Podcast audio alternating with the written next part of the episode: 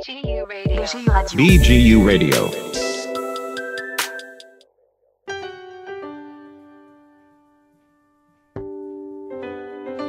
מתי נתנשק?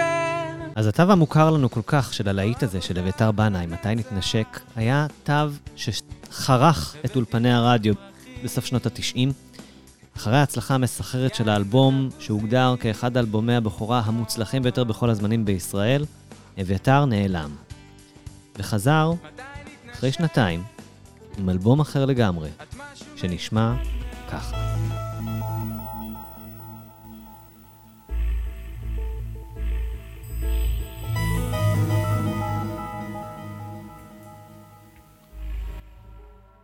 אביתר בנה הדרים למצפה רמון.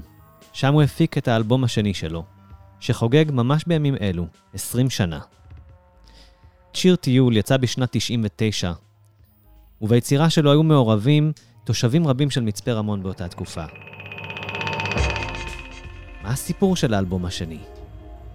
ואיזה סיפור הוא מספר לנו על הנגב ועל ההתפתחות התרבותית שלו? מי שיספר לנו את הסיפור בעדות ראשונה ממבט אינטימי ביותר, הוא עירה דיין, אומן חזותי רב-תחומי, קולגה וחבר, מגדיר את עצמו אומן קליגרפיה עירונית, או בשמה עממית, גרפיטי, והוא היה שם באותה תקופה עם אביתר, והוא יביא לנו את הסיפור של מצפה, באותה התקופה, בעדות ראשונה מסוגה. אז אתם מוזמנים להישאר איתנו לשעה הקרובה, ספיישל של 20 שנה ליציאת אחד האלבומים המעניינים שהיו פה, תוצרת הנגב, בהפקה משותפת של רדיו BGU ורדיו סבתא מצפה רמון. האזנה נעימה.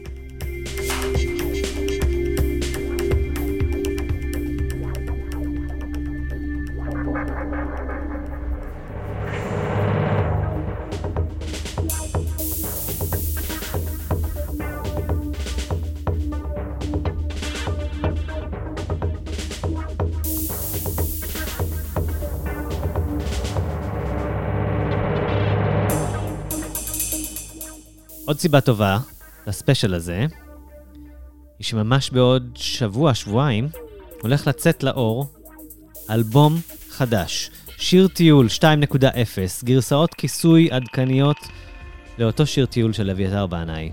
כן, אה, תקליט אה, מחווה.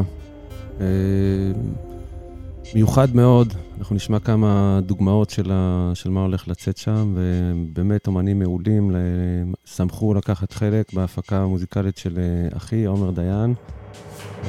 אודי בשמו השם במה שלו, ובאמת הולך להיות הצלחה גדולה. תכף, תכף תיווכחו. נפלא. אז זה היה עירה דיין, שלום עירה. שלום. יושב מולי כאן, מתרגש מאוד, אני מניח. כן, זה, אני חושב, אולי פעם שנייה שיוצא לי לעשות כזה דבר, ובכלל לספר על התקופה הזאת באופן מוקלט. עירה, כמה זמן גרת במצפה רמון? הגעתי למצפה רמון ב-88, אה, כחלק מגרעין נחל, גרעין אומנויות זה היה נקרא. אה, אספו אומנים אה, מכל מיני בתי ספר, ויצו, קנדה, ויצו צרפת, תלמי ילין. אה, וגם אה, מהצפון, הגיעו אליי דרך, אה, הגעתי דרך חבר. איפה זה היה? באיזה מקום? במצפה רמון. זאת אומרת, אנחנו, מצפה רמון זו הייתה עיר היעד. כשגרת, אבל איפה, איפה איתרו אותך? הייתי גר בצפון, במוצאי מעין השופט, קיבוץ ביערות מנשה אי שם. התיישבות החקלאית העובדת. בואכה יוקנעם, כן. שומר הצעיר. וואה. כן, הארדקור של... הארדקור אורתודוקסי של אה, סוציאליזם, בגרסה הלא מעודנת. אה, כן, גדלתי בתוך זה, אה, והגעתי לשם גם כן, בתוך, בתוך סוג של מהלך שכזה, הגענו במסגרת מכבי צעיר, אבל הרעיון היה לתרום ליישוב ולעזור לפריפריה ולאנשים המסכנים שתקועים שם. אז הגעתם למצפה רמון, ומה ראיתם שם? באמת אנשים תקועים וכל מיני דברים כאלה? שברמה ההיסטורית היינו בעצם האשכנזים הראשונים. וואו, אוקיי. היינו בתור, בתור תנועה שהגיעה לשם, תנועה חברתית, כאילו, שבאה לשנות, באה לתרום, באה להיטיב את המצב. אה, אנחנו לא היינו כל כך מוצלחים בזה, כגרעין. בסוף כל אחד יותר נטע לעניינים שלו וליצירה שלו, ו... פחות לתרומה החברתית, לקהילה וככה. ואחרים אבל- נשארו במצפה, או שרק אתה... אני, אני באמת האקזמפלר היחידי אה, שנשאר. אז מה הסוד? מה השאיר אותך במצפה? אה, אני חושב שגם ה, אה, גם האהבה שלי למקום, אבל גם האהבה שלי לאשתי ולאימא שלה ולכל המשפחה ומה שבנינו ביחד. שהם משם. שהם, כן, הגיעו לשם בשנות ה-70. אשתי הייתה ילדה, וואו, אוקיי. אז... אה, ואתה מתחיל לעסוק באמנות במצפה? כבר אז? כן, כן. כבר אז היינו כחלק, אה, עוד פעם, מתנועה קצת יותר, אה, ש, שהייתה חוץ, לא רק הגרעין, גם הוקמה מושבת האמנויות, שהיום כבר השתנתה לחלוטין, אבל אז הייתה מסגרת חינוכית שבה להקים גם תיכון לאומנויות וגם עוד כל מיני מגמות שהם רצו לפתוח במצפה כעיר של אומנות. אה, ובעצם אה, זה הרעיון של אה, מוסינזון, איך קראו אותו? אח של יגאל. יגאל מוסינזון שכתב את חסמבה, כן, וככה. אביטל מוסינזון. אוקיי. הוא היה היוזם של כל המהלך הזה, גם הגרעינים, גם מושבה וככה, וזה קם, וזה נהיה באמת, מצפה פתאום קיבלה איזה מין טוויסט. אה, ממקום שהוא מקום אה, עזוב ופריפריאלי לאיזה מין סוג של אה, מקום ש, שמתחיל לאצור תוכן מיוחד. זה קרה, אני חושב, בערד פחות או יותר במקביל, אבל מצפה היה לה איזה מין סגנון משלה. אה, מה היה הסגנון הזה? כל מיני סדנאות אומן שהגיעו לשם, כל מיני סימפוזיונים של אומנות שקרו ברחוב, שקרו בתוך, ה, בתוך הבניינים, שקרו ב, בתוך ההרים. היו הרבה פחות אה, אה, מוזיאליים. מה זאת אומרת? זאת אומרת שבערד, אה, למשל, כדוגמה, כהופכית, אז שם יש מוזיאון מאוד רציני, ועושה עבודה מדהימה, אבל זה מאוד מאוד סביב, ה- סביב הדבר הזה. עכשיו קצת יותר, אולי בזמן האחרון מנסים לצאת מה, מהחומה ולעשות אמנות רחוב גם, אבל זה בעצם הייתה גישה שבמצפה כבר אז הייתה... אה, להקות מחול היו מגיעות, והיו עושים בתוך הבניינים סימפוזיונים, אנשים מגיעים, זה היה בתוך, ואז מצפה הייתה מאוד עזובה. אנחנו מדברים על תחילת שנות ה-90, ואתה כן. אומר בעצם שבמקום מבנה שמרכז בתוכו אמנות מסוימת, או היכל הופעות, מה שקורה זה שאנשים, אומנים, מגיעים לעיר ומשתלטים על הרחוב. משת... אמ, כן, אבל יש גם, יש בית ספר לא- לאומנות, תיכון לאומנויות, אז יש גם 200 ומשהו ילדים צעירים שעסוקים רק בזה, ופתאום הרובע יש שם סדנאות אה, ריקוד ולצילום ולתיאטרון, ו... הרובע אנחנו מדברים על אה, אזור ההנגרים, אזור דרכי כן. הבשמים, אזור ההנגרים הגדולים, ואומנים מתיישבים בתוך כן. ההנגרים אז הוא היה פשוט. נקרא אזור תעשייה א'. אהה, אחר כך הוא קיבל שם יותר אופנתי, אבל כאילו היה פשוט אזור מאוד מאוד עזוב, עם כל מיני... אמ, אמ, בית חרושת לבורקסים, שבא לעשות קופה על זה שהוא עקץ את המדינה, פתח עסק וברח אחרי... אז נשאר שם הכל. אז אנחנו חיינו מזה בעצם, בתור אנשים שהיינו בהאנגרים, כאילו היינו ניזונים מכל העזובה הזאת. אז איזה אומנים היו שם סביבך, איתך? אה, קודם כל, בתקופה ההיא, בסוף שנות ה-80, אז היו אנשים מהגרעין, וכל הזמן קרו דברים, גם איתנו, אבל גם עם עוד אה, דברים שקרו שם במושבת האמנויות, ובכלל, עוד פעם, עם המגמה שהייתה אז במצפה רמון להביא ולעשות סימפוזיונים. זה היה בערך ככה עד שנת 93, 94, זה היה... עד שכל זה דעך, אבל זה היה הכיוון. כלומר, זה היה הרבה מאוד אה, תחושה של אה, אנרכיה בריאה כזאת, ולא אמנות ממוסדת מראש. זה היה מין מקום זרוק גם ככה. אז אנחנו מדברים על אומנים חזותיים, ריקוד, כן. מוזיקה. כן, כן, הכל. אה, קרו שם כל מיני סוגים של פרפורמנסים. באמת היה מגוון, תקופה מאוד מעניינת, אבל עוד פעם, מאוד אזוטרי גם באותה מידה. כי לא היה לזה הרבה קהל. זאת אומרת, ידוע ליודעי חן. כן, בדיוק. הבנתי. והייתה תחושה גם אפילו אליטיסטית. אה, אצלנו, להגיד שאנחנו ממצפה. כאילו, זה לא ידוע, אנחנו בכלל לא, לא על הסקאלה. וואלה. אני עד היום אוהב את ההרגשה הזאת, למרות שזה כבר לא, אתה יודע, הסוד התגלה באיזשהו אופן. כן. ואתה אומר שזה דעך בשנת 94, מה קרה? אני חושב שכאילו מושבת האמנויות אה, הפסיקה להיות אה, כל כך מוצלחת. אה, זאת אומרת, נפתחו בתיכונים אחרים בארץ, נפתחו מגמות אומנות, וזה די ייתר את מצפה, שנהייתה מין, שנהייתה מין פנימייה רחוקה וקצת... אז תנועה של מחנכים ותנועה של תלמידים, ובעצם לאט לאט כל הדבר הזה כמל. וסימפוזיונים ואירועים לאט לאט דעכו. מצאתם את עצמכם לבד, ואנשים הג- החליטו בטח לעזוב. הגרעינים שלנו לא, לא המשיכו כי זה לא, לא הצליח. רוב האומנים, הארטיסטים שלקחו חלק בגרעין בעצם אה, יצאו על 21, או איזשהו... מצאו להם פתרון אחר מאשר לעשות צבא בתוך השירות, כך שנשארנו שם כאילו שלושה בסוף המחזור, הגרעין שלנו, לדוגמה, וזה היה ככה גם בגרעינים אחרים. אז זה לא צלח. ואז אתה מוצא את עצמך בטח מתפרנס מעבודה שהיא קצת יותר ממוסדת. יצאתי, חזרתי צפונה, עליתי, ניסיתי ללמוד אה, תקופה במדרשה, זה לא כל כך הצליח, מדרשת... אה, את ברל. כן, המדרשה, מה שהיה אז.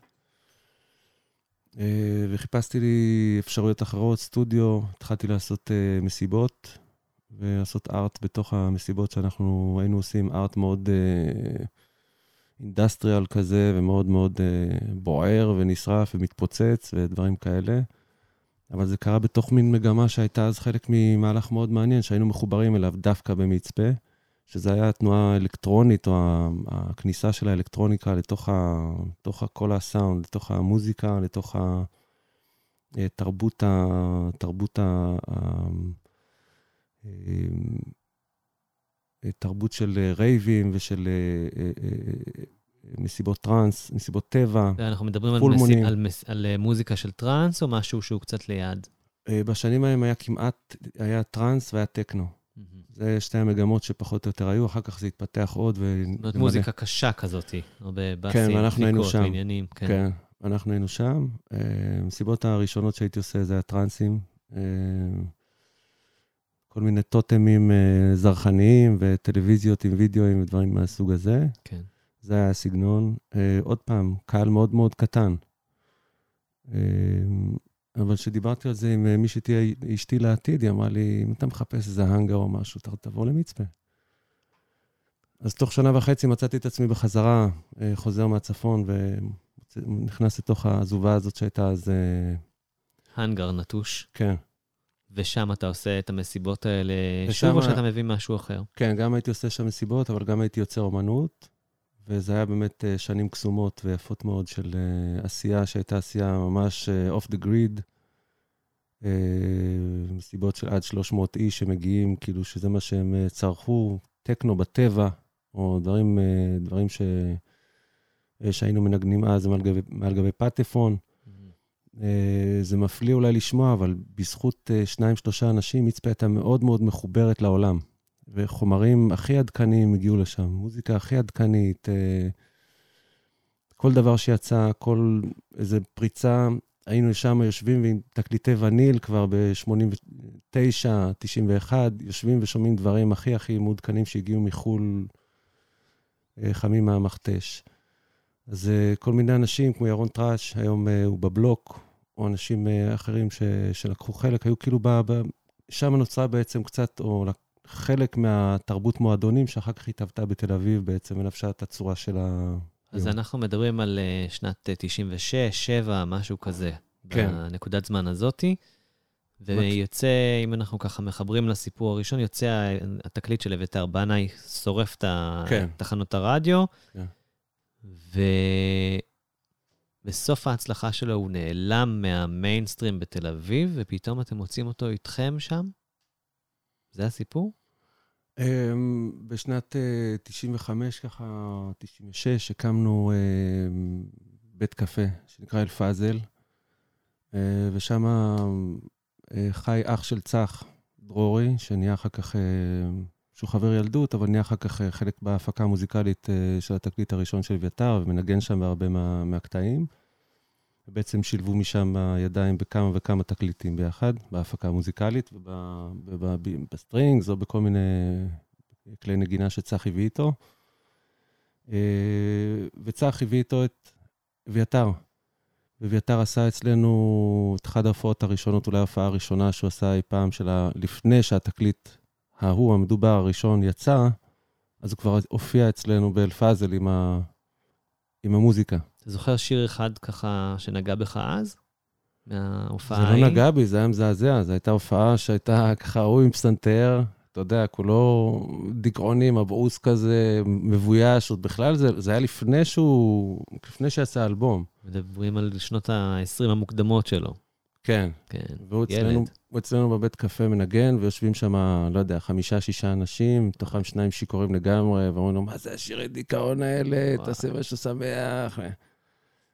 כזה. נשמע אולי שיר אחד מהתקופה. כן, בטח, מאותו תקליט. כן, מאותו תקליט בדיוק. נראה לי נשמע את... תראה, אם, אם, אם אתה רוצה לה- להביא את ההקשר כבר של העטיפה, או אולי ההקשר של הזמן, של הצייטגייסט, של ה... ולמה, כאילו, איך מתקשר העטיפה של האלבום, אז בראשית של אה, אותו תקליט זה...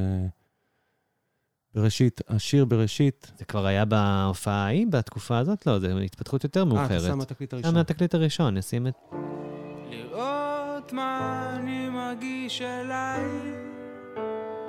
כמה שבועות אחרי השיחה האחרונה. מה אני רוצה ממך? אני מרגיש שאת גדולה עליי. יפה וערומה בתיאטרון רוסי איך שאני שונא אותך ככה. ולא היה לי טוב כשהיית איתי. את רחוקה מלהיות קצת שקט בשבילי. אני כועס ומקווה שתיכשלי, שתמשיכי לראות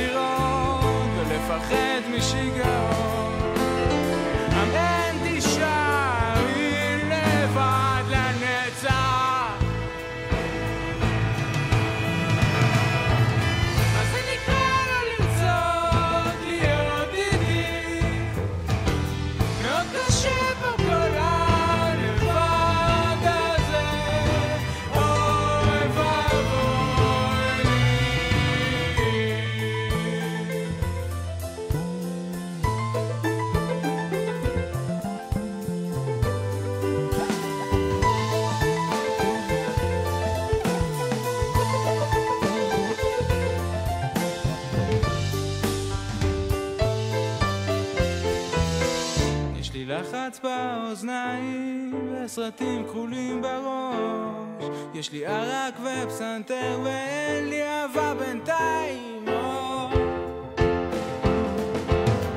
יש לי לחץ באוזניים וסרטים כחולים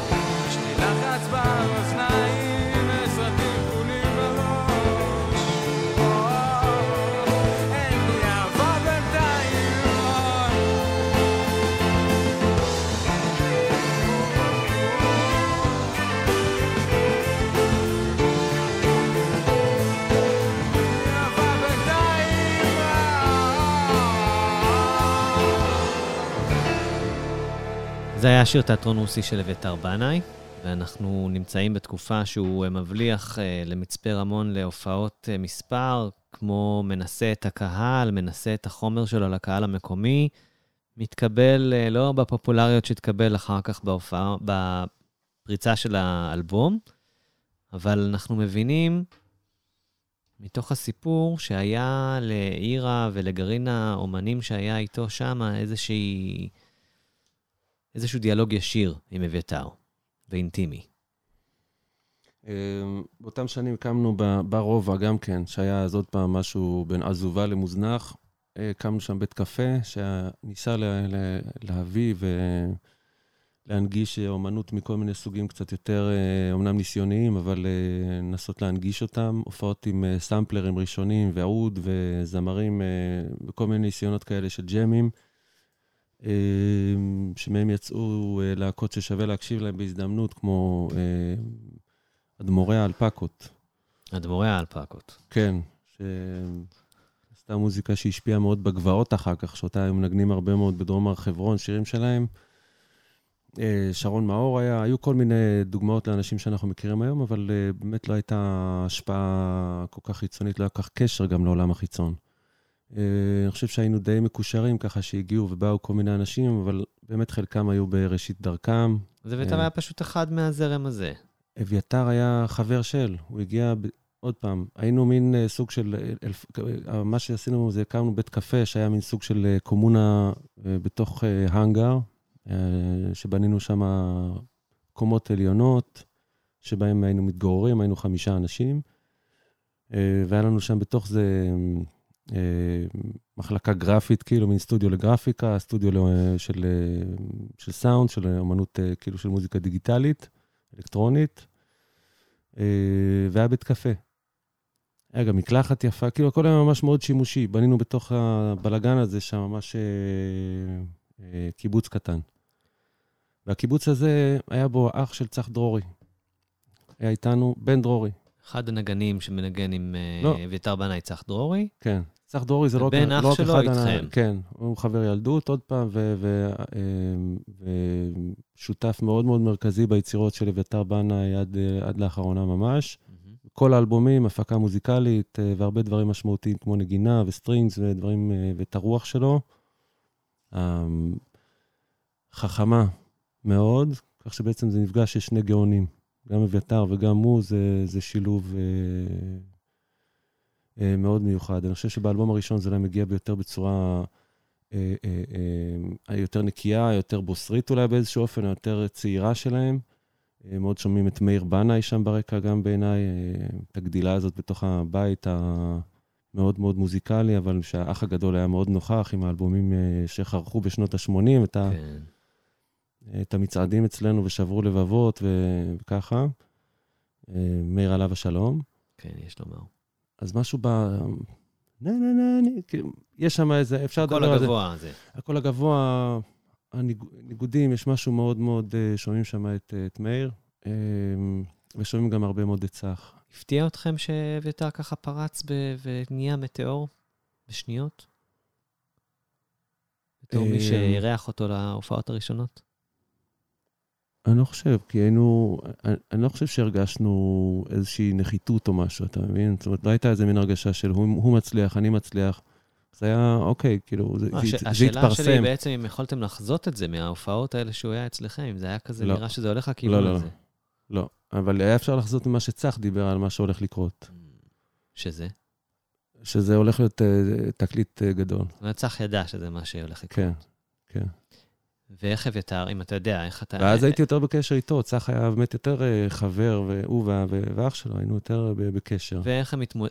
הם התמודדו עם ההצלחה הזאת? זה נראה לי לאיש כל כך צעיר, טראומה, כזה שינוי, כן, טראומה.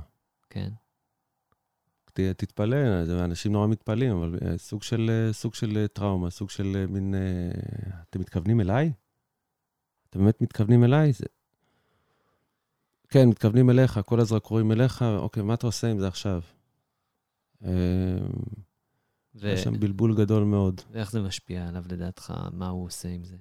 תראה, אני לא, לא אכנס לו יותר מדי לפסיכולוגיה, אבל אני אומר בזה באופן כללי, שצח, אני ראיתי אותו יותר ויותר מסתגר בתוך, ה, בתוך היצירה שלו, בתוך האמנות שלו, בתוך אה, דברים שהוא אה, חיפש עד שהפרנסה או דברים אחרים אילצו אותו לצאת מהשבלול. אה, ואביתר גם, אני חושב, נבהל מאוד. זה לא... הוא כאילו, בדמיון שלו, אני חושב, היה להצליח דבר מאוד מאוד חשוב, בפרט במשפחה מאוד הישגית שכזאת. אבל לא ברמה של הצלחה, להיות עכשיו על אה, שערים אה, מודפס כאיזה סוג של אליל הדבר הבא, או אליל כזה של, לא יודע. הוא באמת היה הדבר הבא. באמת זה היה... לא היה אפשר לפספס אותו באף שעה ברדיו, זה היה מדהים. להיט אחרי להיט אחרי להיט אחרי להיט.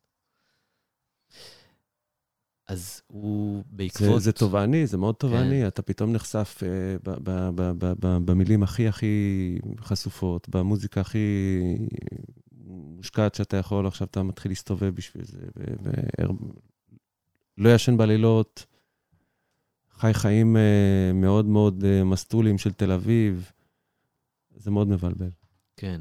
בכל השירים... מקום אנשים עוצרים אותך, בכל מקום וזה, וואו, אין יותר, נ- נעלם, אביתר. כן, יש אביתר בנאי. השירים שלו אז עסקו בחוויות מאוד אה, אינטימיות מעולם הרווקות.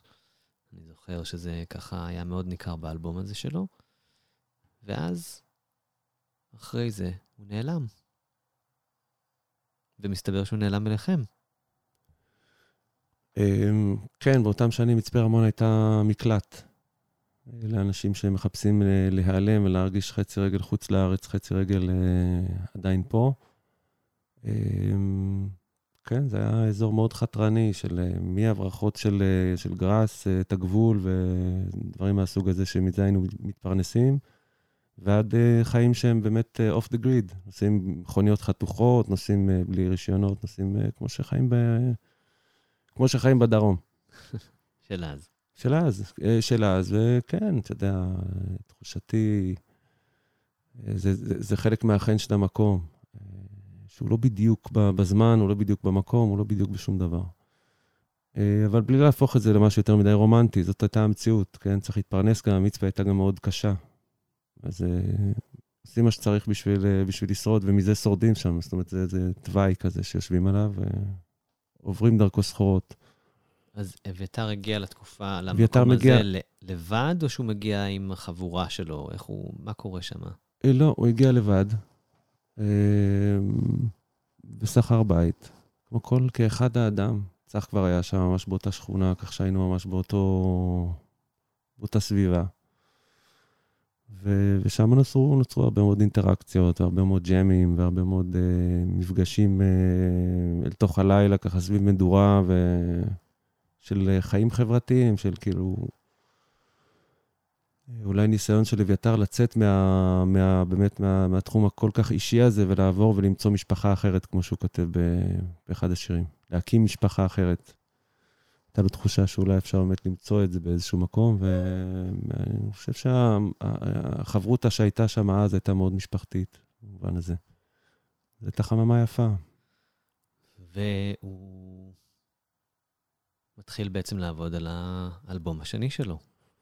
כן, זה קורה בצורה מאוד אינטימית, זה לא דבר שהוא מפרסם, זה דבר שהוא לקח איתו מהודו, הוא נסע לפני שהוא הגיע למצפה, הוא היה בהודו וככה, ושם הוא רשם אה, כמו את, ה, את המוזיקה ואת המילים לשיר טיול, אה, שהוא כותב את זה שם, זה ממש נשמע גם הודי עם כל הסיטר ברקע, ואפשר לשמוע את ההשפעות של הטיול שלו. בוא אה. נשמע, בוא נשמע את שיר טיול, את השיר הזה בדיוק.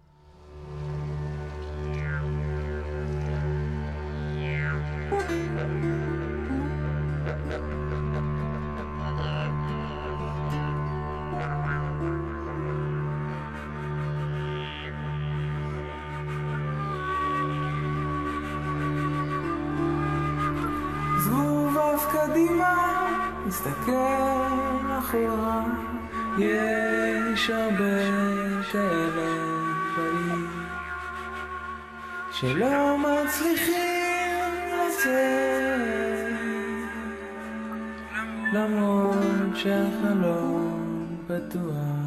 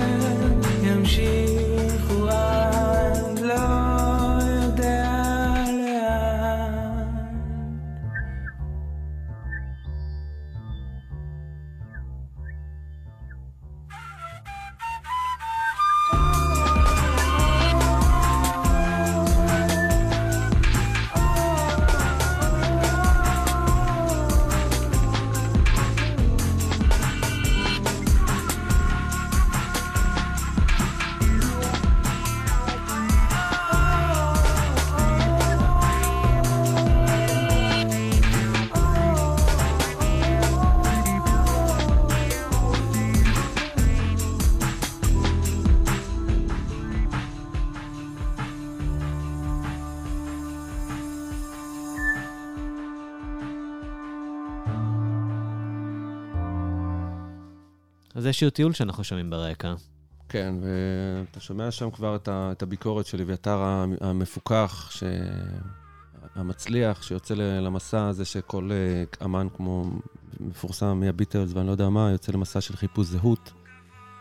אה, ואתה שומע כבר במילים של התקופה, את, במילים שלו, את הביקורת על... אה, שהוא מדבר בעצם על, על זה, יש הרבה אנשים שמבקשים לצאת והם לא מצליחים לצאת למרות שהחלון פתוח. זאת אומרת, זה היה הבריחה שלו בעצם החוצה, אפשר לשמוע את זה במילים, ואני חושב שמי שעוקב אחרי המילים של אביתר, ולאו דווקא אחרי המוזיקה, אתה יכול להבין באמת מה עובר עליו ולראות את הטיימליין של, אה, של מה, מה, מה הוא עבר. במקרה הזה זה באמת שיר שהוא כתב, לא את כל השירים באלבום הוא כתב. אז באמת תספר לי מתוך המילים האלה, מה, מה אתה מבין שעובר עליו ואיך זה קשור לסביבה שהוא המחנק, נמצא בה. המחנק, המחנק מהעירוניות, המחנק מהדרישה ממך להיות כל אתה מדבר על הזמן. העירוניות התל אביבית או כן, המצפאית? התל אביבית. אוקיי. זה היה לפני, לפני הנסיעה שלו, אנחנו מדברים על שנות ההצלחה, הוא מצליח מאוד, עכשיו הוא טס לחוץ לארץ והולך ל... לעשות אה, מהלך של אה, חיפוש עצמי, ולראות קצת מקומות אחרים, של לנשום אוויר קצת, לב- לברוח מהמחנק. אתה יודע, כשאני מדבר עם אנשים במצפה, זה מאוד אופייני שאנשים במצפה מחוברים ל- ל- להודו ולטיולים, ואז מגיעים למצפה איפשהו להמשיך את, ה- נכון. את האווירה הזאת. כן, אני חושב ש... שמצפה במובן הזה היא מנחת מעולה. אה, לא מספיק... אה, אני חושב שזה מין סוג של תיירות שהיא הייתה צריכה להיות- להיות יותר אה, נוכחת מכפרים אה, לטיפול אפילו באנשים שתשושים, נקרא לזה, שמגיעים משם, כי יש הרבה מאוד, ועד אנשים אה, אחרים שפשוט באמת מנסים למצוא רגע, להישאר קצת רגל אחת בחו"ל, לפני שחוזרים הביתה. אה, תחושתי זה כיוון שמצפה נכון לה, לפנות אליו. להיות ממש גשר כזה. כי מי שמגיע לשם באמת מרגיש, זה אחד הדברים שתפסו אותי ועדיין תופסים אותי, זה תחושת חוץ לארץ כזאת. כבר קם 20 בבוקר, שנה, כבר יותר. יותר מ-20 שנה. כן, כבר 30 שנה. 30. אמ, כן, אתה קם בבוקר, אתה מרגיש שאתה נמצא במקום שאתה עדיין, אה, תחושת חו"ל, עדיין תחושה כזאת שאתה... כמו סיני קצת. אז אביתר מגיע לתוך המציאות הזאתי, כן. ובעצם מתחיל לעבוד על האלבום השני שלו ביחד עם חברים שהוא פוגש בדרך, בקומזיצים, במדורות. אה, גם שם כן, אבל עוד פעם, בציר הזה צח אה, דרורי נשאר עוד פעם השותף המרכזי, מצטרף עוד שותף שהיה חבר שלנו באותה תקופה, שהיה עושה טראנס, עושה מוזיקה, אפשר לשמוע את ההשפעה בחלון, בשיר חלון, אם תרצה לשים את זה. זה נהפך פתאום למין טראנס של ניצחונות.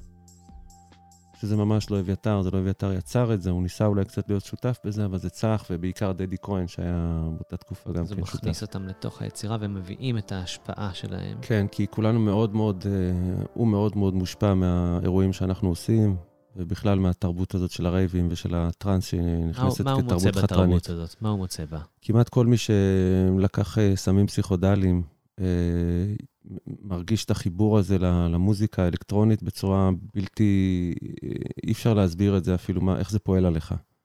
אה, זו תחושה עילאית. אנחנו לא מעודדים כאן אף אחד לזה, אבל אנחנו לזה, משקפים את ה- אה, משקפים כן. את המצב. עוד פעם, זאת הייתה התקופה, ובאמת גם היום, זה דבר שהוא מאוד נפוץ. אה, בקרב בעיקר צעירים. מבוגרים כן. לא מצליחים לה- להחזיק פשוט בקצב. בוא נגיד שהם לא צריכים את הרדיו שלנו כדי להגיע להתנסויות האלה.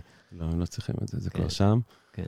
אבל אה, אה, באותם שנים זה באמת היה דבר שהוא היה חלק מתרבות אנדרגראונד. זה מאוד חדש. זה היה מאוד חדש, ואנחנו מאוד מאוד, עוד פעם, משנות ה-90, זה היה ככה, אולי בסביבת התחושה שהייתה עם הסכם אוסלו, ולפני רצח רבין, שהייתה איזה מין סוג של אופוריה כזאת, שאנחנו נגמרות. הצהרות נגמרות, לעשות אמנות. רעיונות על רייבים אה, על, על הגבול עם ירדן, ואני זוכר לנו כל מיני רעיונות כאלה, מין אה, דברים אה, ממש אוטופיים, ממש קצת אה, אה, נאיביים. אה, איך אנחנו עושים, כאילו, איך המוזיקה הזאת החדשה והתרבות הזאת החדשה, שחשבנו שעכשיו אה, נכנסת וצריכה לקבל יותר מקום, התרבות של הצעירים, התרבות של... אה, שכללה סוג של אופנה יותר מופרעת, שיער צבעוני יותר, שיער זרחני, לא יודע מה, זה כלפי חוץ. אה, כלפי פנים, זה באמת התנסות בחוויות פסיכודליות ומוזיקה ורייבים, כאילו ריקוד מאוד מאוד אה, שבטי וארוך של כמה וכמה שעות, אתה ממש ממש נכנס לטראנס, לא רק במובן המוזיקלי, אלא לטראנס רוחני.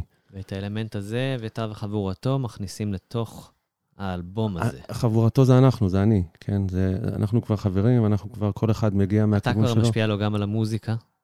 אה, על המוזיקה יותר במובן הזה, אני חושב ש, ש, שדחפתי אותו לתוך, כן, לעשות אלקטרוני ולהפוך את ה... לקחת את הכוח שיש לו ולעשות איתו שינוי ברמה הארצית. כאילו, לקחת את היכולות שלו ואת הכוח של, שלהם, של החבורה הזאת, אה, ולהוציא אלבום שהוא אלבום שישנה את ההיסטוריה של המוזיקה הישראלית. עכשיו הוא באמת שינה, אבל הוא גם שינה את הרכב הקהל של אביתר באותה תקופה. אה, קנו את האלבום. האלבום הראשון שיצא מכר בערך 70, מעל 70 אלף עותקים. האלבום השני הזה בקושי 9,000. זאת אומרת, זה היה מכה לכל הכיוונים, גם לאנשים. הוא שחרר את השיר אה, חלון, שאם תרצה תשים אותו, אולי תשים אותו כדי Mm. שנשמע אותו, שהוא מתחיל מאוד אביתר בנאי כזה, ואז פתאום אתה שומע שמשתלטים עליו שני, שני, אה, אה, שני מדעני סאונד מאוד, מאוד איכותיים, וששולטים בחומרה. הווידאו, אגב, זה מתוך uh, מסיבה שעשינו במצפה, בצל מדבר, ועשינו את זה בשביל הווידאו. זאת אומרת, עשינו מסיבה ביחד עם uh, אסף עמדורסקי תקלט, למשל, היו כל מיני אנשים שתקלטו, וצילמנו שם דברים, ופחות או יותר הופיע אחר כך בווידאו. אז זה שיר שמתחיל כזה עם מילים מאוד uh, עדינות, ו...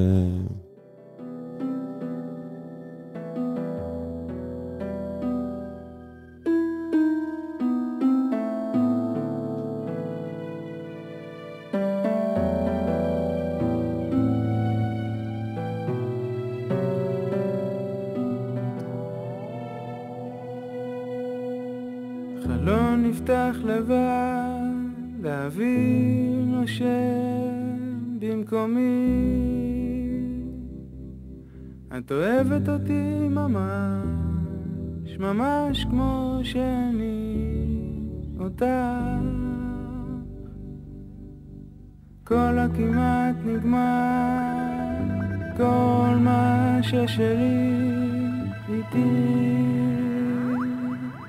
יש שריטות על העדשה, פצעים מהשנה האחרונה.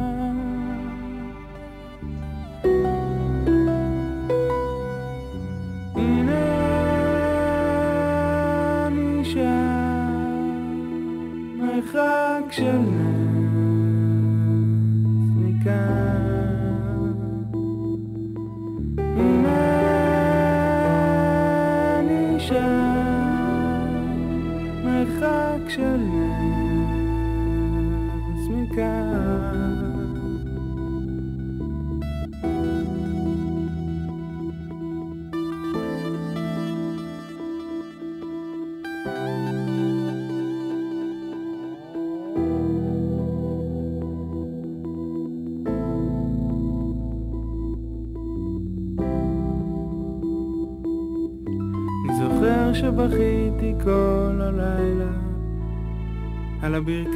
של ניר שנשארתי לישון בחדר שלך כשגליה נכנסה להיריון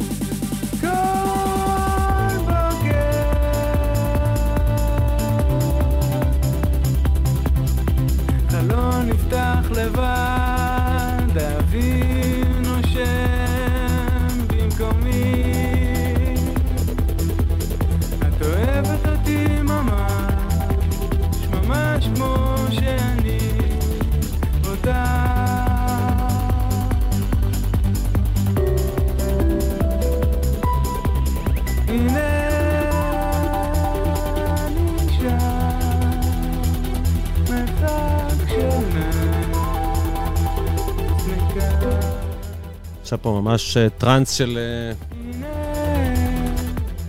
כניסה של אה, טראנס, ממש ניצחונות, עכשיו זה ממש עולה ל... ממש. הנה, תשמע עכשיו שזה זה נכנס, ופתאום מכניסים גם את מה שהיה מקובל אז, שהם מביאים סימפולים. תגביר.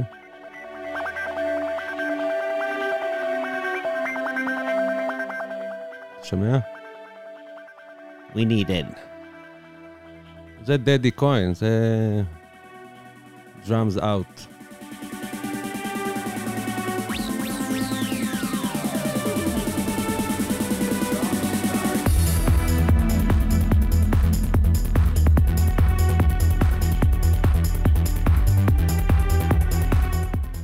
זה היה השיר הראשון שיצא לרדיו.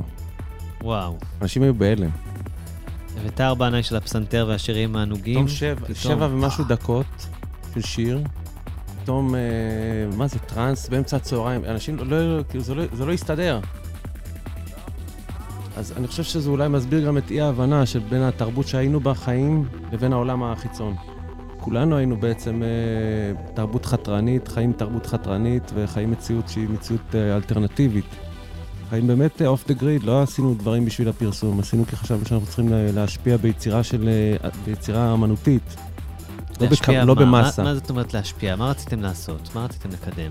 בעצם לעשות פחות או יותר את מה שאנחנו עושים פה עכשיו אה, כסקירה היסטורית, ולהגיד כאילו, אנחנו בשנים ההם כבר עסקנו ביצירת תרבות אה, אחרת, תרבות אה, שלא הייתה, הייתה אז בשוליים, זה לא, הייתה, זה לא היה המיינסטרים, אה, כי ראינו וחשבנו שזה העתיד. קיווינו שיהיה יותר ורוד ושיהיה יותר כאילו... למרות שזה נראה קצת שאולי אפשר לעשות היום אירועים כאלה באבו דאבי ולעשות אה, קליגרפיטי ו... מוזיקה ואני לא יודע מה, ויש תחושה קצת שאולי אנחנו מגיעים לאנשהו יותר טוב ברמה אה, ישראל מול ה... לאיזה סוג של שלנו. טוב אתה מתכוון, נראה?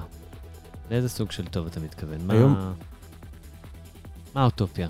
האוטופיה היא סביב אמנות, זאת אומרת, סביב... האמנות תמיד הייתה אז הקו, ש... הכלי שהיה בידיים שלי, בידיים שלנו, לנסות לשנות את המציאות. אה, אין לנו כוח פוליטי גדול, אבל האמונה שאמנות יכולה לעשות שינוי, זו אמונה אולי נאיבית, אבל אה, אחרת, אם, אם, אם לא זה, אז בשביל מה אני חי? ביטוי. היכולת של, היכולת של ביטוי אה, שהוא לא ביטוי מצונזר, שהוא לא ביטוי, אה, אלא ביטוי טהור של אה, דברים ש, שהם אמיתיים, שהם, שהם גם גלובליים, דברים שהם נוגעים לכולם, ממזג אוויר ועד אה, ביטחון כלכלי ועד אה, סוציאליזם, שאני עדיין אוחז בו. אה, ותפיסות כאלה, כן. וזה- וזה, וכש... ו... כשאני יוצר אומנות, אני יוצר אותה בתוך המרחב הציבורי שבו אני חי, אני מנסה להשפיע על המקום שבו אני חי, במובן הכי הכי טהור של, ה, של המילה. אני לא רוצה להיות, אה, אה, לכפות את עצמי במובן הרע של המילה ולעשות אומנות שרק היא בשבילי, אני מנסה לעשות אומנות יפה, מנסה לעשות אומנות שהיא מתחברת, אני מנסה לעשות אה, אומנות שהיא לא רק שלי, היא נמצאת ברחוב, היא באה להיטיב עם הרחוב. להכניס תוכן, להכניס עניין, אפילו צחוק, אבל אה, לתת, אה, לתת לה... אה, אה, לרחוב, לרחוב כקנבס, אם לקרוא לזה ככה, לסביבה שבה אני חי, לה- להפוך אותה לסביבה שאני מטפח אותה ומוסיף בה אה, אה, אומנות. ומה, איך, איך זה נראה ביום-יום, הדבר הזה שאתה מדבר עליו, להוסיף אומנות לסביבה? איך אתה מביא את זה לידי ביטוי ביום-יום שלך, אירה? אה, אני חושב שרדיו סבתא זה דוגמה אחת לניסיון שכזה, למרות שהוא באמת ניסיון קצת אה, בוטיק קראת לו, ניסיון טיפה אולי אה, לא, לאו דווקא קומוניקטיבי, אבל זה ניסיון לבוא ולייצר אולי גם כן הצעה נגדית למה שרווח, ולהגיד אנחנו עושים תדר אחר, אז זה דוגמה. זה דבר שהוא יומיומי, זה הוא קיים, ואנחנו עושים אותו כבר כמה שנים. אה, רדיו סבתא. זה- רדיו סבתא, תחנת הרדיו האינטרנטית במצפה רמון, שיושבת בתוך האנגר האומנויות, ומנהל והיזם יושב כאן איתי, עיר- מר עירה דיין, ומשדרת מוזיקה בלי חשבון, מוזיקה בועטת, ללא פלייליסט אה, מאורגן, מסודר אה, על ידי איזו ועדה מסדרת, אלא על ידי אותם שדרנים עצמם, כולם, הכל נכנס פנימה. כן. כן, זה קצת העריכה שלי, אבל כן, אנחנו כולנו שותפים, זה, זה קולקטיבי במובן הזה שהסאונד שהרדיו מייצר, זה, זה מה שהשדרנים והשדרניות מביאים. זאת אומרת, אנחנו, הרדיו זה מה ש... זה מי שמרכיב אותו. כן, וזה אפיק ביטוי אחד. אגב, אה, גילוי נאות, אנחנו כאן אה, שותפים בעניין, יש לנו רצועת אה, שידור אוניברסיטאי בתוך תחנת רדיו סבתא, ומתוך אה, אמונה שזה מעצים את אה, שני הצדדים, ויש מקום לתוכן גם נכון. בתוך אה, מקום כזה. אה, אבל יש לך עוד אפיקי ביטוי מעניינים. כן. יכול אה, לספר עליהם? כן, אה, בזמנו, בזמן שאם מקשרים את זה לשיחה מקודם, עסקתי בעיצוב, ו... עסקתי כמה שנים טובות בעיתונ... בעיתונאות, בעריכה של... ועיצוב של עיתונים. ובאותם שנים לקחתי גם חלק בעיצוב של דיסקים, הייתי עושה דיסקים, ואביתר זה היה יותר עבודה יותר מפורסמת שיצא לי לעשות, למרות שהייתה באמת משונה. אה, יצא קצת משונה, אני חושב, הייתה שם הרבה מאוד עבודה, אבל נשאיר את זה לאחר כך. נדבר. על בראשית, כי אני לא רוצה לדלג בין... אה, אוקיי. אז, אה, אז אתה מעצב את העטיפה של אז יש, במובן הזה זה גם כן איזשהו ציבורי, אבל זה תחום שאני די מאסתי בו, כן? גרפיקה, שאתה מוכר לי את הדברים, אז פניתי לעשות אומנות, יותר עוד פעם חוזר לאומנות, ואני מייצר אומנות רחוב כבר כמה שנים, בעיקר במצפה רמון. אוקיי, לא רצית להתפשר על אומנות שהיא מסחרית, אם אני מבין נכון? כן, גם, אה, אני, יש לי חברים מסכנים מאוד שהם אה, נמצאים בתוך העולם, בתוך עולם האומנות הישראלית, אה, צריכים לנסות גם להוכיח את עצמם, גם למכור וגם להיות מאוד רלוונטיים ולהישאר כל הזמן, והם נורא עניים. ואתה רצית להישאר נאמן לעצמך ול... גם נאמן לעצמי, וגם האומנותי. לעסוק, אה, לעסוק בדברים אחרים. אה, נהניתי לעסוק באומנויות אחרות, שזה כל מיני, כל, כל סוג של עבודה שהייתי עושה מבחינתי, זה היה לעסוק באומנות. הייתי גנן אה, של ילדים קרוב לשלוש שנים, מאוד אוהב את זה וטוב בזה, אני חושב. אז זה סוג של אומנות מבחינתי. ודיברת על קליגרפיה עירונית. כן, קליגרפיה אורבנית זה בשנים האחרונות תחום שאני מפתח אותו ועוסק בו, בכלל באומנות רחוב. אנחנו עוקבים, אני גם עוקב אחרי אה, מה שקורה במרחב הציבורי במצפה ומתעד אותו, גם כתבתי על האומנות אה, במצפה, והשיחה הזו שאנחנו עושים פה היא חלק מניסיון אה, להוציא לאור נרטיב היסטורי של, של האומנות ושל מה שקרה ב, ב, ב, במרחב הציבורי בהקשר הזה במצפה רמון. זאת אומרת, אם אני לוקח את זה מהעיניים המדעניות שלי, אנחנו מדברים פה על אינדיבידואל שמשפיע על המרחב הקולקטיבי בצורה מודעת, במטרה לייצר אותו אחרת. כן, אבל כחלק ממנו, לא כגיס שמיובא להיטיב כקפיטליסט אה, אימפריאליסטי כזה משהו, סתם אני אומר את זה, כן, אבל כן. במובן הזה של בא עכשיו ומקים יקב ומקים אה, זה ומקים כרם, בלי להזכיר שמות ובלי כן. לרמוז לאף אחד, כן. אבל באיזשהו מובן אתה, אתה ומנסה לייצר מערכת חינוך נפרדת, ואני מבליע פה ביקורת, אבל זו ביקורת אמיתית, כי אני הייתי שם. כן. אני יכול לראות את זה מהצד ולהגיד, כן, יש פה משהו מוגזם, יש פה משהו מוגזם ב... אז אתה אני- בוחר לגור ב- בתוך מה זה בוחר? ה- אני חי בתוך, הקהילה. אני נשוי לקהילה, אני מגדל את הילדים בתוך הקהילה, אני, אני, אני, אני, אני הקהילה. זאת אומרת, אני לא, לא היחיד, אבל אני חלק אינטגרלי, לא איזה שום אה, אה, אה, אה, יועץ חיצוני או איזשהו כוח שבא ול- ול- וככה.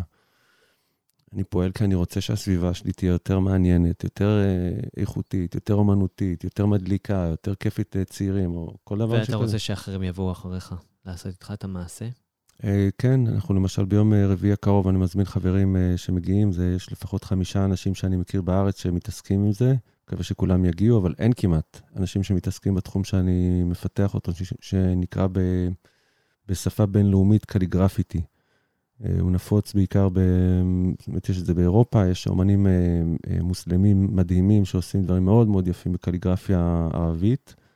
ואני חושב שהגיע הזמן שלנו גם כן להוציא לאור סוג של אה, קליגרפיה, שעד היום הייתה אה, כתיבת מגילות, אה, מזוזות וככה, ספרי תורה, ש...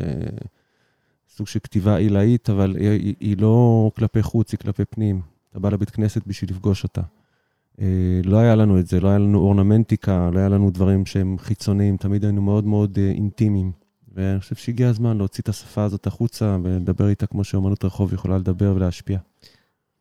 גרפיטי אולי שהוא יותר מודע לעצמו, עם, עם איזושהי צריך לעשות כוונה. חילוק, אם, אם מדברים על אה, אומנות רחוב, אז כאילו צריך לעשות אומנות רחוב וגרפיטי, זה שני, זה שני נתיבים שונים. הגרפיטי הוא נתיב יותר אה, שמתייחס לבן אדם האינדיבידואליסט, בניסיון שלו להג- להגיד, אני שם פס על הכל, תראו, זה, תראו אותי, הרבה כמו שאומר אגו. השיר, כן. אה, הרבה אגו, כן, הרבה, זה, זה הרבה תיוג בעצם, אני עוסק בלתייג את עצמי over and over and over שמות and over. מגניבים כאלה שכל אחד נותן לעצמו וטה-טה-טה-טה. כן, שמות, והחתימה היא חתי... זה העיקר. כלומר, אני בא ולתייג את עצמי בכל מקום ומקום, זה העיקר. יש לי חתימה מדליקה, אה, אני עושה את זה לפעמים בטכניקות מדליקות, לפעמים זה סתם מכוער, לפעמים זה פשוט, אה, אני שם פס עליכם, אני אשים את זה בכל מקום, אבל זה, זה גרפיטי. זה גם מתחבר עם, ה... עם הרוח הזמן שלנו היום. כן. ושם, במקום שאתה נולד ומתעצב, אתה, אתה שואב איזה מקור אחר, יש לך איזה נרטיב אחר. יש לי נרטיב, עוד פעם. יש, יש, מיץ פאי כי, ה... כי יש אומנות רחוב גם. אומנות רחוב זו אומנות שהיא פשוט לקחת את האומנות המוזיאלית, אומנות מאוד איכותית, שהיא מתאפיינת בכל מיני, יש לה שפה, זה, אפשר לייחד לזה שיחה נפרדת לגמרי ולדבר על זה הרבה, כאילו, לדבר מה זה אומנות רחוב. השפה יותר סוריאליסטית, יותר אה, מצחיקה, יותר מדליקה, יותר אה, על גבול הביזארית. זו אומנות, אבל אומנות מאוד איכותית. זה לקחת בניין, לצבוע אותו ולהביא אנשים שעובדים עם uh, כל הכלים הנאותים, אם זה עם איירבראשים או לא יודע מה, ואתה רואה יצירות מרהיבות שיוצאות תחת ידיהם. אז זה כבר אומנות רחוב. זה משהו שבא באמת, בא ואומר, אני רוצה להיטיב, אני רוצה לייפות, אני רוצה לעשות uh, מרחב יותר עשיר. הנה, יש לי פה בניינים אפורים, הנה, קיבלו פתאום צבע ו- ותוכן, זה מדליק. אני יותר ויותר מתעניין גם ביצירת תוכן, ולא רק, אה, אה, זאת אומרת, ממש תוכן שירי, אני, אני מתעסק בשירת רחוב. אה, הדפסתי מאוד משירת, אה, הרבה מאוד משירת אה, אדמיאל קוסמן. אה, יש לו שירה שנקראת פרגמנטים ישראלים. אז יצא לי להדפיס הרבה ברחוב. אני חושב שזה זה סוג של שפה שאותי מאוד מעניינת, וביחד עם הקליגרפיה, שזו צורה יותר של אורנמנטיקה, עיצובית, זאת אומרת, יותר, הכיתוב הוא יותר עיצובי ומיוחד, במובן ה... הוא יפה לעין. אני חושב שזה זה, זה הכיוון שאני מתעסק איתו באמנות שלי, וגם במרחב במצפה. נשמע שיר של אביתר מהאלבום. אולי נשמע משהו ת- חדש. אה, אתה רוצה בראשית? בראשית אולי, ונדבר על העטיפה.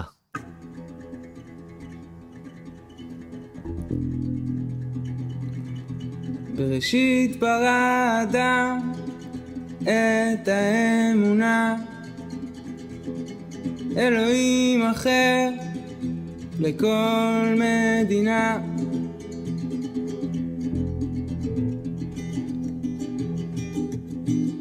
בשקט, באור ירח אנחנו דור שרוצח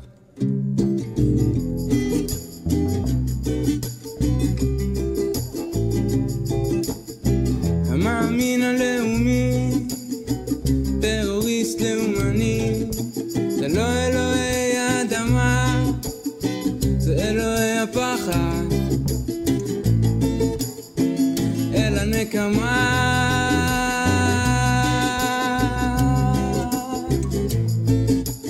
לא שלום כל עוד יש אלוהים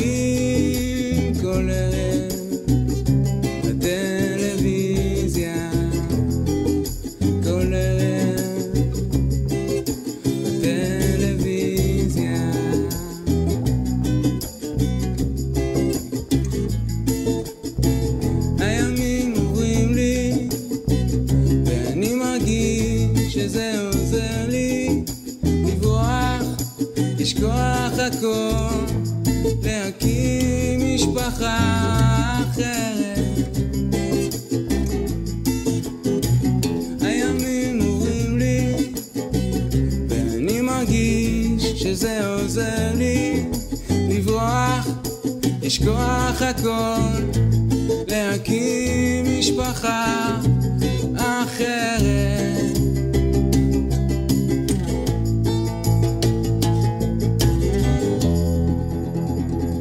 המלך האחרון נרצח לפני סוף המאה והרוצח החייכן למד תורה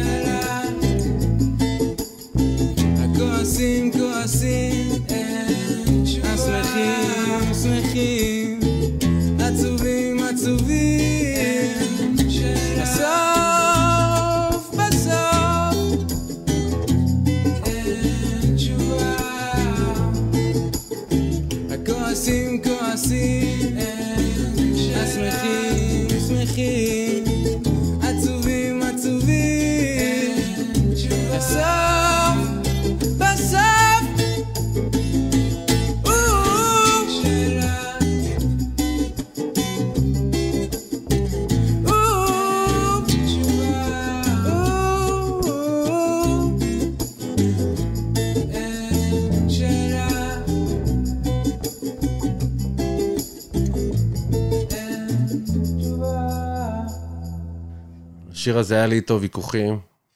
אני כבר הייתי אז דוס. היה לך איתו ויכוחים. כן, אני זוכר את עצמי מגיע מאומן, מטיסה, כולי אחרי איזה יומיים בלי שינה, דלוק לגמרי, ולא מסמים, אה, ממש ככה מואר. ואני מגיע ואני פוגש אותו, הוא אוסף אותי בשדה תעופה, כי אני הולך אליו הביתה לישון, אה, כאילו להירגע מהנסיעה, ולמחרת חזרתי למצפה. כל הדרך אה, מדברים, ושומעים את ה... בדיוק את היצא, בדיוק זה יצא, ואני רב איתו, ואנחנו מתכסחים ממש סביב העניין הזה. מה זאת אומרת, בראשית ברא אלוהים את האדם, אה, בראשית ברא האדם את האלוהים, כן. אה, וככה. כאילו ויכוח... שיר מאוד שונה, יוצא דופן בנוקבות שלו. בלי פחד מול החברה הישראלית כן, והמסרים המקובלים. אז אתה עוד פעם מוצא על הספקטרום של, של אבי וגם של התקופה, אולי, כי אני חושב שזה באמת אה, מייצג את התקופה לפחות שלנו. אה, תקופת אה, שוליים, או לא יודע איך שתקרא לזה, ההרגשה הזאתי. גם ברמה האמונית, כן, מצד אחד מחפשים דרך, מחפשים משמעות, עסוקים בחיפוש המשמעות, מצד שני, כאילו, תסתכל את המגוון, יש לך את השיר טיול ששמענו מקודם, שזה שיר שנכתב בהודו ומדבר על הזבוב ומדבר על הזה, ויש לו מחשבות קצת, הוא, הוא עוקצני, עדיין יש שם את אבי העוקצני, אבל פה יש לך ממש משהו ברמה לאומית, יציאה פוליטית. עד עכשיו זה היה משהו שהיה כאילו עסוק בעניינו שלו, וזה הודו קצת, וזה חיפוש. פה יש יציאה ואמירה כזאת, אה, והרוצח החייכן למד תורה בבר אילן, וככה, כאילו, משהו מאשים כזה. כן.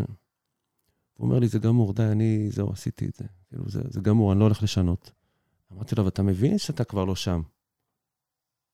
ברמה רעיונית, הוא כבר לא היה ממש שם, אז הוא כתב את זה בעקבות הרצח. אז זה חלק ממלכוד באיזשהו מובן של אומן, שאתה, כבר האמירה שלך לא רלוונטית מבחינתך. אבל כי אתה אמרת השתנית, אותה. אבל האמירה כבר באוויר. כן, אתה יכול לראות את זה הרבה על, על, על אומנות שהוא כדוגמה היה קשה לו לחזור עליה. הרבה אנשים מדברים על התחושה הזאת. אתה, זה בן אדם אחר משהיית. איך אני אנגן עכשיו את מתי נתנשק ואני עם אה, זה כבר, עם, אה, עם, עם כיפה שחורה על הראש. זה מתנגש, אני הייתי בן אדם אחר. אבל אולי במוזיקאים יש יכולת, אולי באומנים, להגיד, שמע, זה, זה, כבר, זה, כבר, זה כבר עבר את בית ה... זה כבר יוצא החוצה. אני לא יכול לעצור את זה. היה, לא היה, זה מי שאני.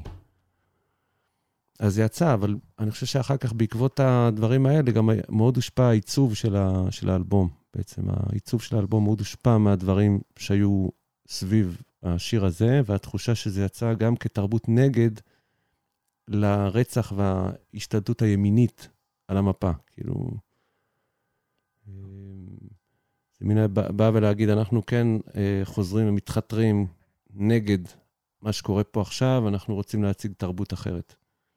שיותר סובלנית. כן, הוא גם אומר את זה עוד פעם, להקים משפחה אחרת. כן. לחפש את זה. אתה בעצם הצבת את העטיפה שרואים בה שני דמו... שתי דמויות, בשחור לבן, כן. מזוקנות, קצת כמו שאתה מזוקן, הפוכות, זאת אומרת, אחת אה, באוריינטציה אחת והשנייה באוריינטציה מנוגדת, אה, ושתי דמויות מאוד מוכרות. מצד אחד, אה, אהרון דוד גורדון, המזוקן הראשון, והרב קוק, כן, המזוקן השני. כן. הפוכים זה לזה, צמודים. מה, מה רצית לומר? אמ, זאת אומרת, זה, זה הרגיש לי בעקבות, ה, בהשפעת השיר הזה אולי, ובכלל הדברים שאנחנו חווינו וההתמודדויות שלנו, מצד אחד חיפוש, מצד שני ההתפרקות, דברים שראינו בעיניים, כאילו, מה שתכננו ומה שחלמנו, וככה מתפרק. ומדבר שהוא נהיה אוטופי ויפה, זה נהיה מין תרבות נגד, וזה נהיה מין... אה, הייתה התנגשות אה, פנימית. אה, אתה יודע מה אני חושב, אירה? באת מהשומר הצעיר, באת מגורדון. אם אתה בעל תשובה... כן, כן, זה ייצג לגמרי את המקום שבו... זה מה שעבר עליך באותו זמן. אני למדתי באותה תקופה, אני כבר למדתי עם הנין של הרב קוק. וחשתי על בשרי את התחושה הזאת של הדיסוננס. שמצד אחד, אבל שניהם צד, צד של אותו מטבע. זאת אומרת, מצד אחד, אבי כיבוש העבודה, מצד שני, אבי כיבוש העבודה, אבל במובן הרוחני, או החזרה לארץ ישראל, והגאולה ש, שמתממשת, ושניהם חזו איזשהו מין חזון מאוד מאוד דומה, אבל בנתיבים מקבילים, ולא מתחברים כאילו. ולמה כאילו? מבחינתי הם לא, כי מבחינתי זה שני, היה אז, פתאום התחבר לי שזה צד של שני צדדים של אותו מטבע. איך? אה, אולי בגלל, כמו שאתה אומר, שהייתי שמוצניק, כאילו, יצאתי מתוך המציאות של אה, אורתודוקסיה מאוד אה, סוציאליסטית, אבל אורתודוקסית. מאוד מאוד, עם, עם אדמו"רים אפילו, חזן וככה היו אדמו"רים. ממש ככה, היו באים לקבל מהם ברכות לחתונות. ממש ככה. Mm-hmm. אז מתוך מציאות כזאת מאוד מאוד אה, סדורה, וככה שגם כן מחפשת גאולה לעולם, או איזה מין, אתה יודע, הגיונות כאלה מאוד אה, אוטופיים, אה, התחושה הזאת הייתה מאוד אה, מקבילה. כלומר, אמרתי, זה כבר אני מבין שהוא חסר תוכן, ופה אני פתאום מוצא תוכן מלא, אבל זה לא יכול להיות בלי הצד השני. הרגשתי את זה גם בעצמי, רגל אחת שלי פה, והרגל אחת פה. אני לא יכול לוותר על אף צד. ועדיין אתה ככה? כן. ומה רצית להגיד בעטיפה הזאת של האלבום בעצם? המסר עבר לדעתך? אה, מה רצית להגיד והאם המסר עבר? היה לי כל מי שראה את זה נכנס להלם. זה היה באמת עיצוב גרוע. היו שם כל מיני... במהלך האלבום הזה יצאו כמה סינגלים שהוצאנו לרדיו והם היו מעוצבים יותר טוב. אה, אבל בסופו של דבר, זה נוצרה תחושה שהרבה בגלל השיר הזה באמת בראשית, והתחושה קצת... אה, גם הכניסה, אינטרו, השתי מדורות, וככה מין תחושה מאוד, אה, אה, לא אגיד, אה, לא, לא, לא אפוקליפטית, אבל איזה מין תחושה כזאת של איזה מין אה, דבר גדול קורה, או דבר גדול קרה, או דבר גדול לפנינו, זה היה איזה מין כזה. למה בחרת להציג אותם בצורה מטושטשת? אני חושב שזה היה בעיקר איכות, אה, איכות, ה... איכות שהייתה לי אז, והמחשב שם, צ'וקמק שהיה. היה Google Image. אה, משהו כזה של פעם כזה, כן. אני לא זוכר, אולי אפילו סרקתי את זה מאיפשהו, לא זוכר. משהו, אבל... רציתי אה, שיישאר כזה תחושה של אנציקלופדיה קצת. כן, גם יש להם משהו זז, אתה יודע? כן. טשטוש הזה הוא משהו שהוא כזה קצת רעד. כן, כן. אני לא זוכר אם עשיתי את זה במכוון או לא, אבל כאילו, כן, רציתי שזה לא יהיה... כן, שזה יבוא מהעיתונות כאילו, אבל שזה יהיה באמת אה, משהו קצת עם חיות. טוב, יש אה, שאלה מתבקשת, נירה. מה השיר האהוב עליך באלבום? אמ, אני זוכר ששמעתי דיו, שמביאו אותו, שצח ואבי באו, זה היה ממש ערב שבת, ואני כזה, לפני שאני הולך לפני שבת, אנחנו יושבים שחטה של ערב שבת, ולא שאנחנו מעודדים לא אה, מעודדים, שחטות לא ולא. עישונים ולא שום דבר, כן. אבל זה סיפור שהיה, ואני לא יכול להכחיש. כן. ואז הם שמו לי את הזה במערכת של צח, ואני פשוט אה, נדהם, לא, זה היה אצל לוי. אני פשוט נדהמתי, זה היה בדיוק כל מה שחלמתי, וזה היה פתאום אה, לשמוע את זה בעברית. זה היה פתאום, אה, אנחנו ניג- רקדנו וניגענו מוזיקה כזאת בחוץ, ואף אחד בכלל לא הבין מה... ופתאום הוא הביא את זה, הוא הביא מין jungle, break, break beat כזה.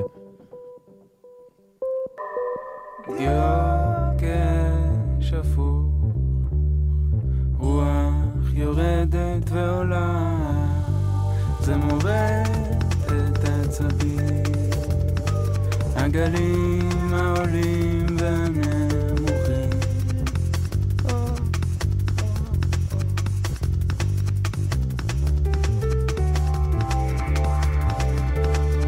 גוף אני רוצה לא את הנייר הזה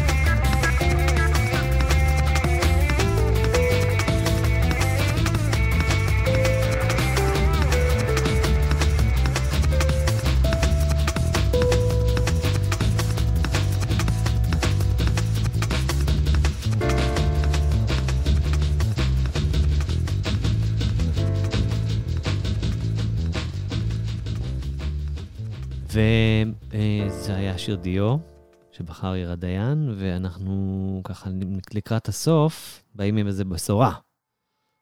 שמענו כן. את הסיפור, שמענו איך זה מתחבר, היסטוריה, הווה, עבר, אה, שמוץ, הרב קוק, אה, קליגרפיה, והבשורה היא שעכשיו, ממש בעוד שבוע, שבועיים, כן, בעוד אה, ממש אנחנו מקווים השבוע לסגור 20 שנה לצאת האלבום הזה.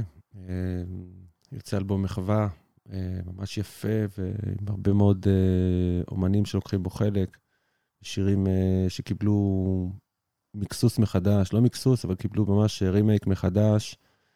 אה, כל מיני דברים מאוד יפים שמתפרסמים, אה, חלקם תמצאו ביוטיוב, בהקשר הזה שיר טיול 2, 2.0 זה נקרא.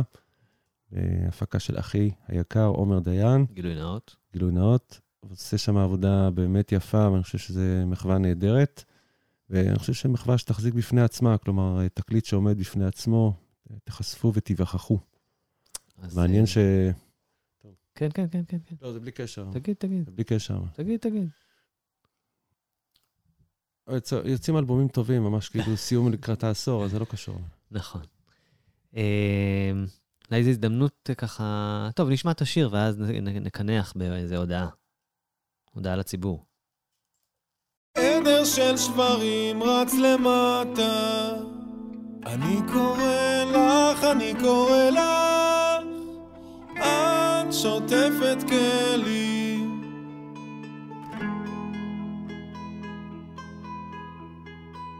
עדר של שברים רץ למטה החתולים על העצים כמו פירות אקזוטיים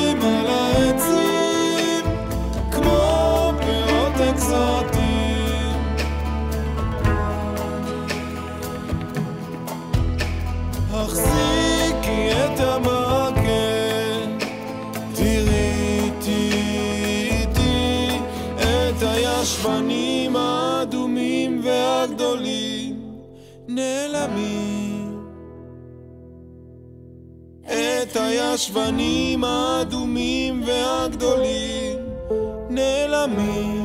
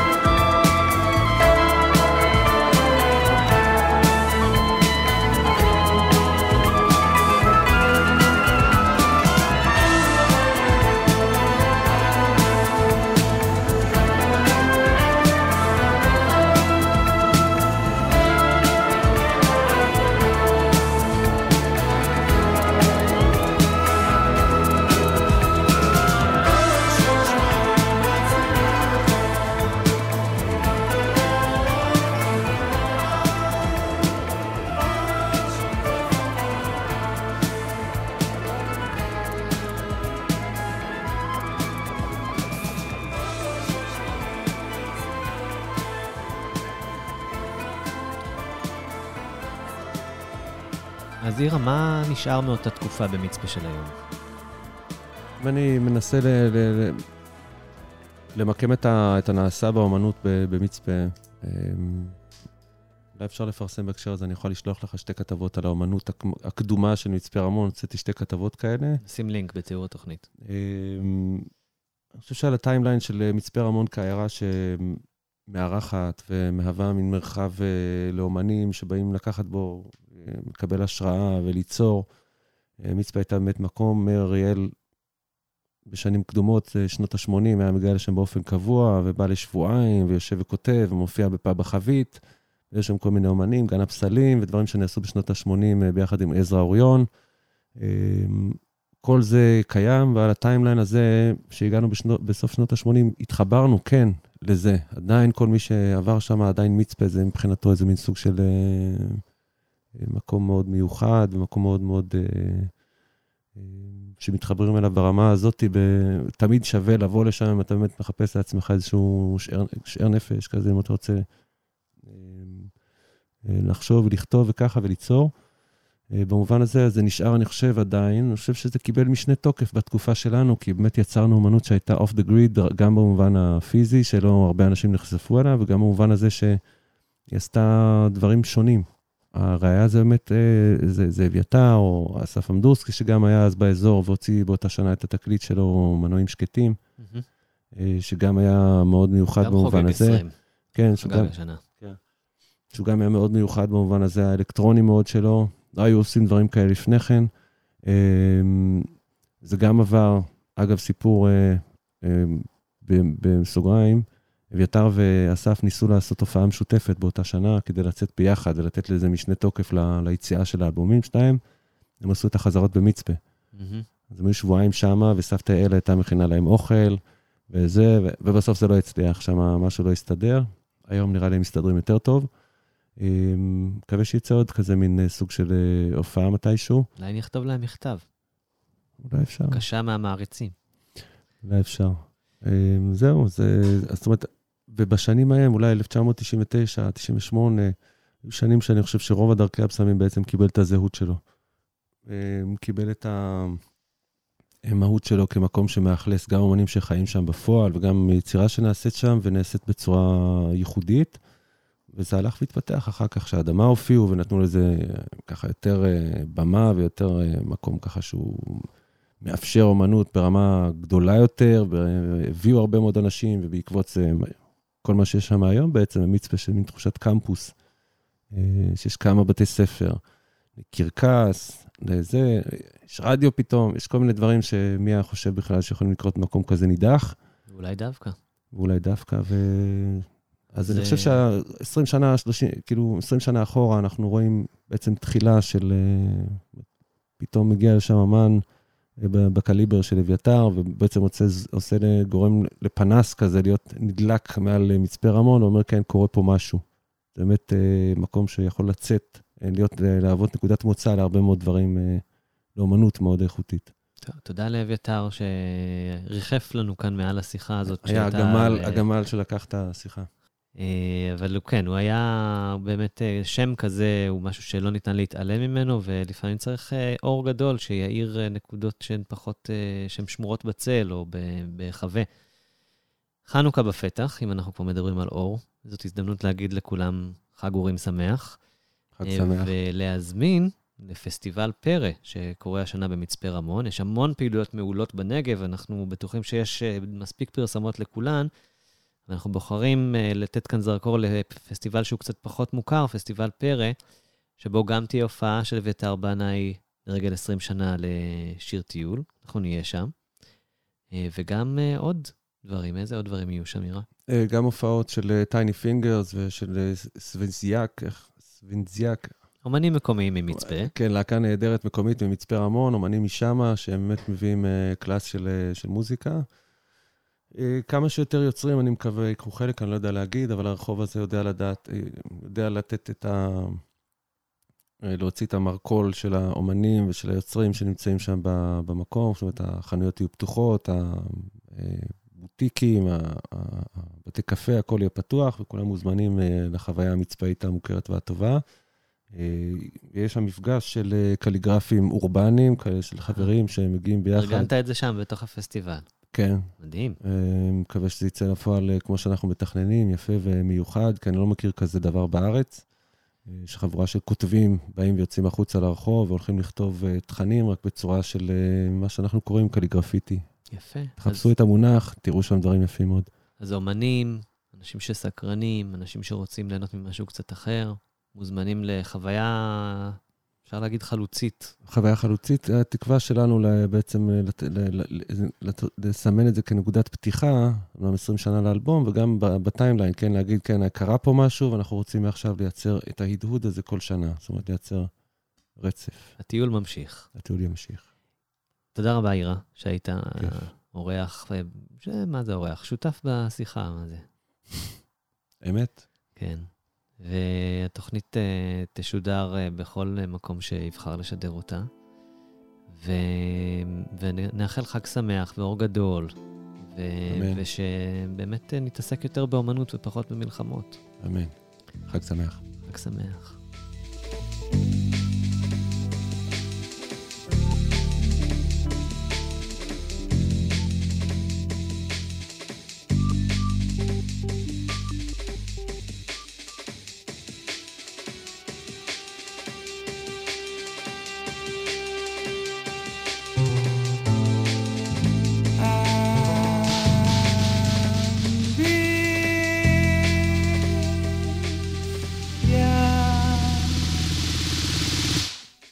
כמו שהשעון זז מהר